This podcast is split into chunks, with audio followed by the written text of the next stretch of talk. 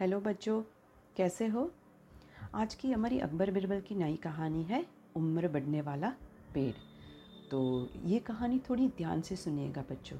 इस कहानी का मर्म थोड़ा गहरा है बट बहुत ही सुंदर है। तो चलो शुरू करते हैं आज की कहानी, उम्र बढ़ाने वाला पेड़। एक बार तुर्किस्तान के बादशाह को अकबर की बुद्धि की परीक्षा लेने का विचार हुआ। उसने एक दूत को पत्र देकर सिपाहियों के साथ दिल्ली भेजा।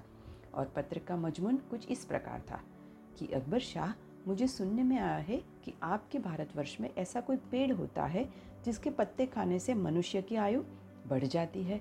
यदि ये सच बात है तो मेरे लिए उस पेड़ के थोड़े पत्ते अवश्य भिजवाए। बादशाह उस पत्र को पढ़कर विचार मग्न हो गए। फिर कुछ देर तक बिरबल के साथ राय मशवरा कर उन्होंने सिपाहियों सहित उस दूध को कैद कर एक सुदृढ़ किले में बंद करवा दिया। अभी इस प्रकार से कैद हुए, उनको कई दिन बीत गए। तो बादशाह अकबर बिरबल को लेकर उन कैदियों को देखने गए। बादशाह को देखकर सब कैदियों को लगा कि अब हमारे मुक्त होने के दिन आ गए। तो आज ये कुछ अच्छी आशा का दिन है, लेकिन थोड़ी ही देर में पता चल गया कि ये बात तो निर्मूल थी। बादशाह उनके पास पहुँचे और बोले कि तुम्हारा बादशाह जिस वस्तु को चाहता है वह मैं तब तक उसे नहीं दे सकता हूँ जब तक कि इस सुदृढ़ किले की एक दो ईंट ना हल जाए। उसी वक्त तुम लोग आज़ाद किए जाओगे। खाने पीने रहने की तुम्हें कोई तकलीफ़ नहीं होगी और मैं बाकी सब चीज़ों का प्रबंध कर देता हूँ। इतना कहकर बादशाह चले गए। परंतु कैदियों की चिंता तो और भी बढ़ गई। वे अपने मुक्त होने के उपाय सोचने लगे। उनको अपने स्वदेश के सुखों का स्मरण होने लगा। वे कुछ देर तक इसी चिंता में डूबे रहे। अंत में वे ईश्वर की वंदना करने लगे कि, हे भगवान, क्या हम इसी बंधन से मुक्त नहीं हो गए क्या हमारा जन्म इसी किले में बंद होने के लिए, कष्ट सहने के लिए हुआ है? आप तो दीनानाथ हो। अपना नाम याद कर कर हम असहायों के भी सूद ले जाएँगे।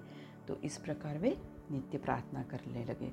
अंत में उनकी प्रार्थना का असर हुआ और ईश्वर की कृपा हुई। एक दिन बड़े ज़ोरों से भूकंप आया। और किले का कुछ हिस्सा टूट गया। सामने का पर्वत भी टूटकर चकनाचूर हो गया। इसी घटना के पश्चात दूत ने बादशाह के पास किला टूटने की सूचना भेजी भेजी। बादशाह को अपनी कही हुई याद, बात याद आ गई। इसलिए उन्होंने दूत को उसके साथियों सहित दरबार में बाहर बुलाया और बोले कि आपको अपने बादशाह का आशय विदित होगा और सब उसका उत्तर भी तुमने समझ लिया होगा। यदि ना समझे हो तो सुनो। मैं उसे और भी स्पष्ट कर देता हूँ। देखो, तुम लोग गणना में केवल सो हो और तुम्हारी आज से ऐसा सुदृढ़ किला हट गया, फिर जहाँ हज़ारों मनुष्यों पर अत्याचार हो रहा हो, वहाँ के बादशाह की आयु कैसे बढ़ेगी? उसकी तो आयु घटती चली जाएगी। और लोगों की आज से उसका सिद्ध ही पतन हो जाएगा। हमारे राज्य में अत्याचार नहीं होता गरीब प्रजा पर अत्याचार न करना और भली भाली उसका पोषण करना ही आयुवर्धक वृक्ष है। बाकी सारी बातें मिथ्या है। इस प्रकार समझाकर बादशाह ने उस इलची की, को उसके साथियों सहित स्वदेश लौट जाने की आज्ञा दी और फिर उनका राह खर्च भी दिया। उन्होंने तुर्किस्तान में पहुंचकर यहाँ की सारी बातें अपने बादशाह को समझाई और अकबर की शिक्षा लेकर बादशाह दरबारियों सहित उनकी बुरी बुरी परीक्षा करने लगा। तो ऐसा था हमारा बिरबल, जो हर एक मुश्किल से मुश्किल काम का और मुश्किल से मुश्किल चीज़ का हल निकालता था। तो चलो बच्चों, सो जाएँगे अब सब लोग और कल मिलते हैं एक नई कहानी के साथ।